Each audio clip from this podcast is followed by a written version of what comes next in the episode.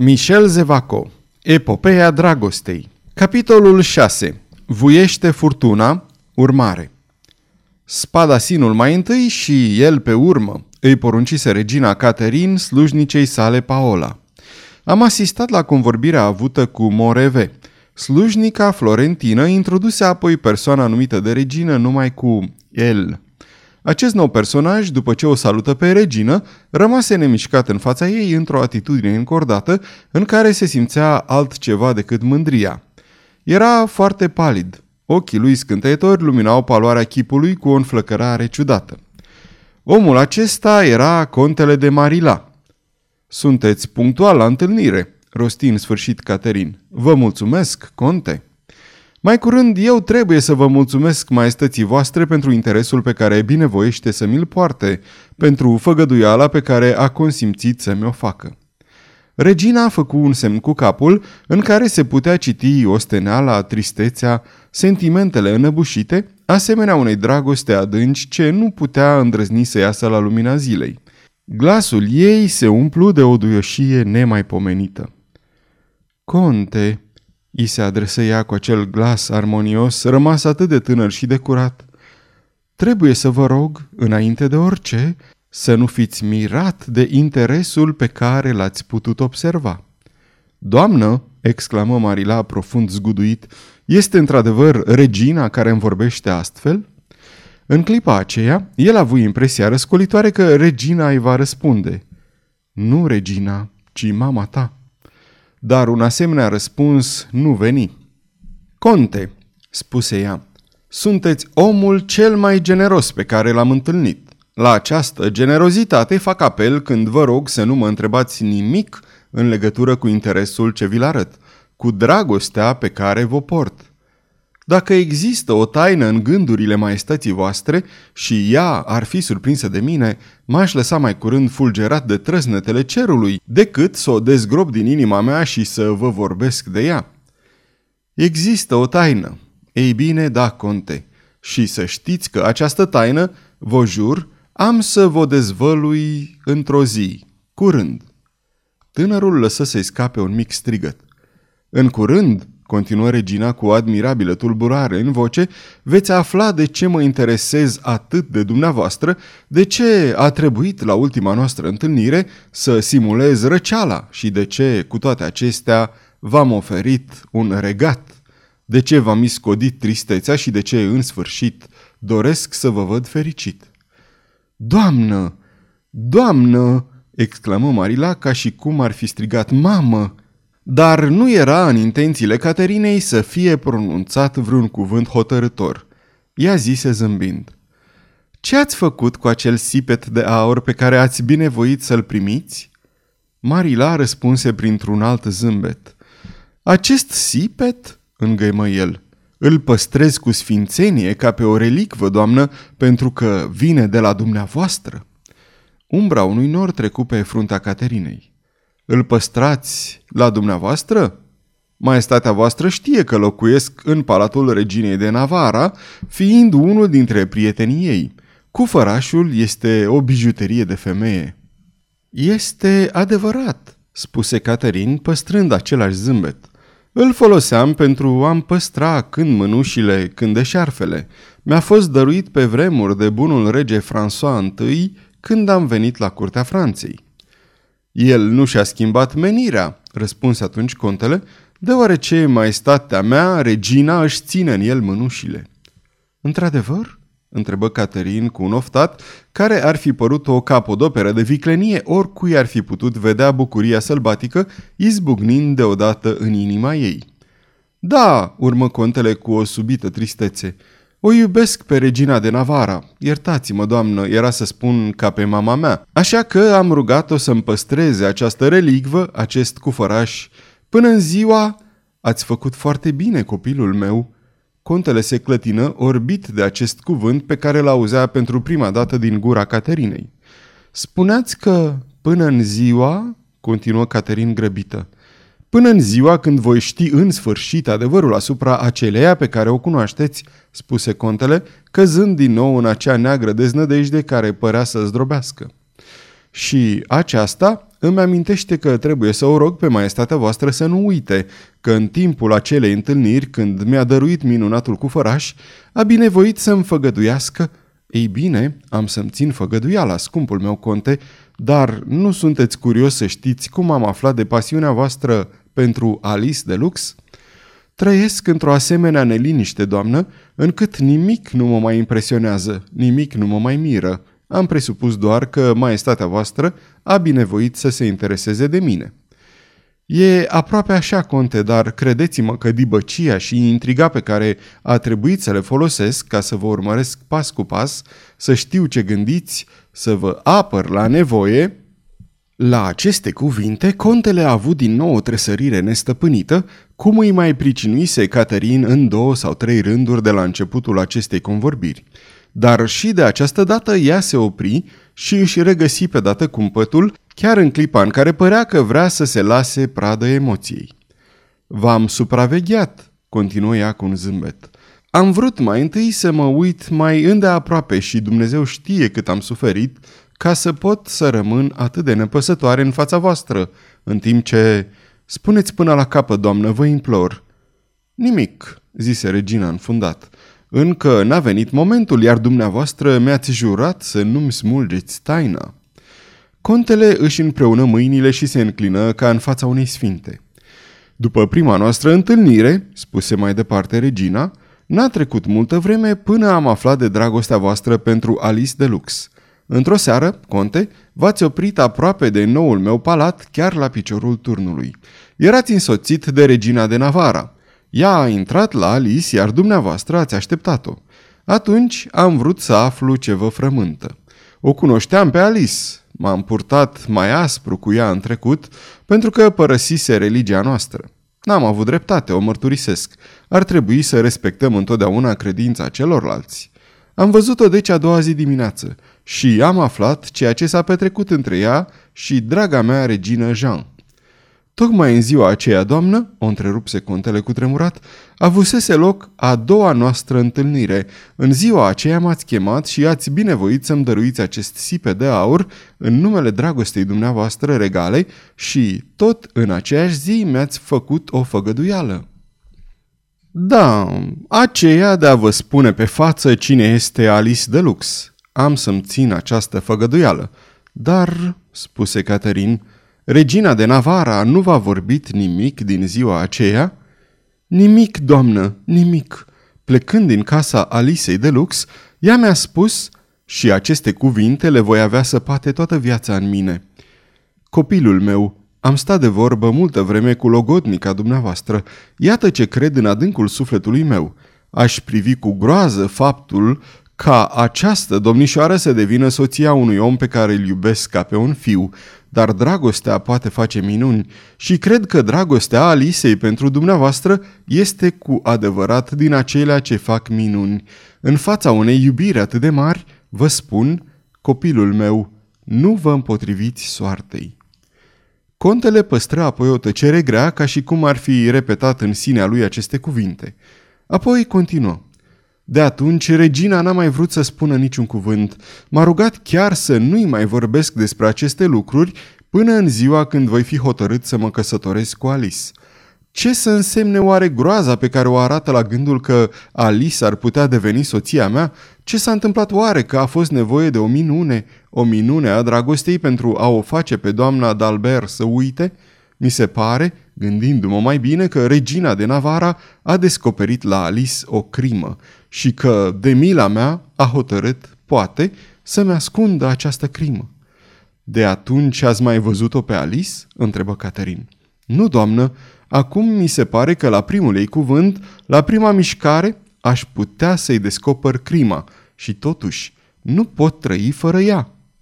Vorbiți de o crimă? Continuă regina clătinând din cap, băgați de seamă să nu mergeți prea departe cu bănuielile care ar putea fi nejustificate.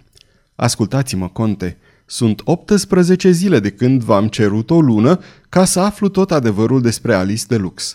Cercetările mele s-au terminat mai repede decât aș fi sperat. Adevărul îl veți ști potrivit cu făgăduiala mea. Alice de Lux este nevinovată. Ea a adus existența cea mai neprihănită. Alice de Lux este demnă de dragostea unui bărbat ca dumneata. Dar, acest dar nu fu auzit de Contele de Marila. În fața convingerii ce și-o făcuse datorită Caterinei despre curățenia nevinovăția Alice de Lux, nefericitul căzut în genunchi prinse mâinile reginei și un strigăt explodă pe buzele sale. Mamă! Mamă!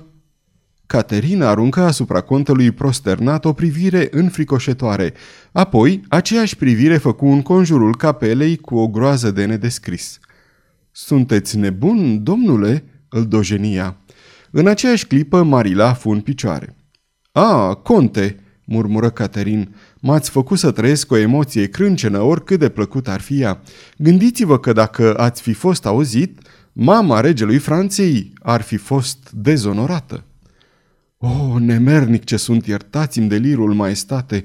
Tăcere, conte, pentru Dumnezeu! Dacă v-am putut inspira, nu chiar dragoste, ci doar acea milă firească pe care orice bărbat o acordă unei femei care a suferit crunt și îndelung, păstrați tăcerea, cea mai mare tăcere asupra acestor lucruri. O jur, o jur pe sufletul meu. Niciun cuvânt, nicio aluzie nimănui pe lume, nimănui, doamnă, nimănui, nici chiar Alisei, nici chiar acelei regine a bunătății care este Jeanne d'Albret. O jur, mi-ați jurat deopotrivă să păstrați taina asupra întâlnirilor noastre. O jur din nou. Regina apăru atunci ceva mai liniștită și căzu în acea tristețe care dădea atunci când voia un farmec sever chipului ei. De ce? Se gândea el. De unde mă înăpădește atâta bucurie? M-am îndoit eu cu adevărat de Alice? Niciodată, niciodată. După câteva clipe în care Caterina a calculat încrederea pe care i-o putea inspira lui Marila, spuse mai departe. Acum, pentru că v-am promis să vă spun tot adevărul, trebuie să aflați de ce regina de Navarra a șovăit. De ce ați putut avea îndoiele asupra Alicei de Lux? Există, într-adevăr, un mister legat de această micuță. Ea se teme ca adevărul să nu vă sară în ochi într-o zi. Acest adevăr este înspăimântător în sine, cu toate că sărmana copilă nu poartă nicio răspundere. Vorbiți, doamnă, imploră contele. Ei bine, Alice este o tânără fără nume, fără familie. Adoptată de către de Lux, ea nu poate pretinde că e de o bârșie nobilă. Acesta e adevărul, conte. Această ciudată învinuire aruncată în fața lui deodată, el însuși un copil găsit, era una din îndrăznelile zămislite de creierul drăcesc al Caterinei. A nu fi născută era pe vremea aceea o mare nenorocire pentru o tânără. Contele, strălucind de fericire, exclamă: Alerg să mă arunc la picioarele Alicei, va putea oare să-mi ierte îndrăzneala de a o fi bănuit? Așadar, conte, treceți peste aceasta? A, doamnă, șopti Marila cu glas șoptit și înflăcărat, cum ar putea să mă oprească un asemenea lucru când și eu... Tăcu pe loc, văzând aerul de tristețe ce s-a așternut dintr-o dată pe fruntea reginei și, plecându-se în fața ei, adăugă: Doamnă, vă binecuvântez pentru nemăsurata bucurie pe care mi-ați făcut-o. Dumneavoastră vă datorez viața. Ei bine, conte, dacă vreți ca eu să închei această căsătorie, ascultați-mă și faceți-o fără zgomot. Puțin interesează, doamnă, cum se va face această căsătorie. Important este ca ea să se facă. Îmi dați libertatea să rânduiesc lucrurile? Întrebă regina cu un surâs încântător. A, doamnă, dar mă copleșiți! Exclamă contele în entuziasmul dublei sale fericiri de fiu și de iubit. Ei bine, am să aleg biserica, ora și ziua, doar nu sunteți atât de hugenot încât să-mi refuzați această bucurie. Doamnă, voi face ceea ce doriți, puțin mă interesează preotul. Preotul? A, da, ei bine, l-am găsit și pe preasfântul, referendul Panigarola. El vă va uni, biserica va fi aceea de la Saint-Germain-Loxeroa. Ziua? Întrebă contele cu totul amețit. Ziua, să spunem a doua zi după nunta fiicei mele Marguerite. Ora, cea mai bună, miezul nopții. Și acum plecați și fiți fericit. Sunt fericit dincolo de orice închipuire, zise contele acoperind cu sărutări mâna întinsă de regină. Încă un cuvânt, mai adăuga aceasta. Lăsați-mi plăcerea de a anunța personal Alisei căsătoria voastră. Îi datorez o satisfacție acestei sărmane copile pe care am tratat-o înainte cu mai multă asprime decât se cuvenea. Vă voi da ascultare, doamnă. Apoi, Sprinten, mânat de acea forță a bucuriei care îi cuprinde pe toți adevărații îndrăgostiți, contele se îndreptă cu sufletul scăldat de încântare pentru a împărtăși fericirea reginei de Navarra și apoi să alerge să ceară iertare Alisei. Îndată după plecarea lui, regina părăsi capela, străbătu cabinetul ei de lucru și se opri într-o încăpere îndepărtată. Acolo, o tânără aștepta în întunericul odăii unde ardea o singură făclie. Tânăra era Alice de Lux. Regina se apropie de ea, îi luă mâna și, privind-o până în fundul sufletului, îi spuse: „Ai auzit?" „Nu, maestate," răspunse Alice. „Mă uimești," zise regina. „Deci nu mai ești cea de altă dată. Ei bine, ascultă. El a ieșit acum din capela mea. Te iubește mai înflăcărat ca oricând. Vă veți căsători curând. Nu-l întreba nici ziua, nici ora, nici numele preotului. Am să-ți comunic eu toate aceste amănunte la timpul potrivit. Să știi doar că nu ești fiica contelui de Lux, ci numai un copil adăpostit de el, căruia nu îi se cunoaște nici tatăl, nici mama. Aceasta este taina pe care i-a încredințat-o Jeanne d'Albret și din pricina căreia tremurai în fața lui. Mă înțelegi?" „Da, doamnă," rosti de-abia auzit Alice. „Deci, începând din această zi, ești fericită. Nu mai ești supusă niciunei constrângeri. Nimic care să te stânjenească, eu fiind singura care știe taina." „Dar regina de Navarra?" murmură slab Alice. „Nu-ți face griji," răspunse Caterin cu un glas straniu.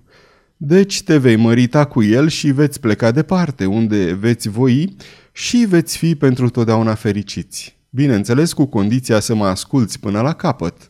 La cea mai mică șovăire din partea ta, pe tine te zdrobesc, iar pe el îl ucid." „Voi asculta, doamnă," răspunse Alice. „Du-te, fata mea, și amintește-ți că doresc fericirea lui și fericirea ta." Alice rămase nemișcată. Se părea că era frământată de o luptă lăuntrică. „Ei bine, Alice," întrebă regina, „la ce te gândești?" „Iertați-mă, doamnă," zise ea tresărând, „eu nu..." „Ei, haide, ai să-mi spui ceva?" „Nu, mă gândeam..." „Ascultă," strigă regina, „ești sigură că n-ai auzit convorbirea pe care am avut-o cu el?" „Vă jur, doamnă." Regina o cunoștea pe Alice.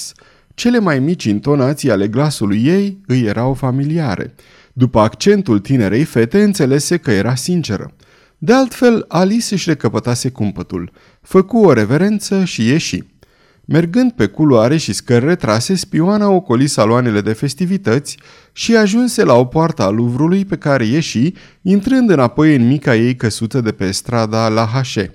Acolo se așeză cu coatele pe o masă, cu capul în mâini și începu să judece. Cu toate acestea, e fiul ei. O știe și ea? Trebuie să-i o spun? A, din fericire m-am stăpânit la timp adineaori când eram gata să-i mărturisesc. N-am ascultat la ușă și am greșit. Ce-au putut să-și spună? Oricum ar fi, eu nu mă înșel, memoria mea e sigură. Acolo, la Saint-Germain, când regina de Navarra m-a izgonit, ea a avut o convorbire cu Deodat. Am auzit doar cuvintele lui, mai răsună încă în urechi. El a spus: „De ce n-am murit oare în ziua când am aflat că mama mea e necruțătoarea Medicis? Trebuie să-i spun că știu acest lucru? Dar Caterin știe că Deodat e fiul ei? Dacă îi spun, cine știe dacă n-o să-și schimbe simțămintele?" Ea stătu mult pe gânduri, întorcând lucrurile pe toate fețele. N-am să spun nimic. Aceasta a fost concluzia ei. Dacă am să-i dezvălui Caterinei că acest conte este fiul ei, s-ar putea să hotărască moartea lui. Sfârșitul capitolului șase.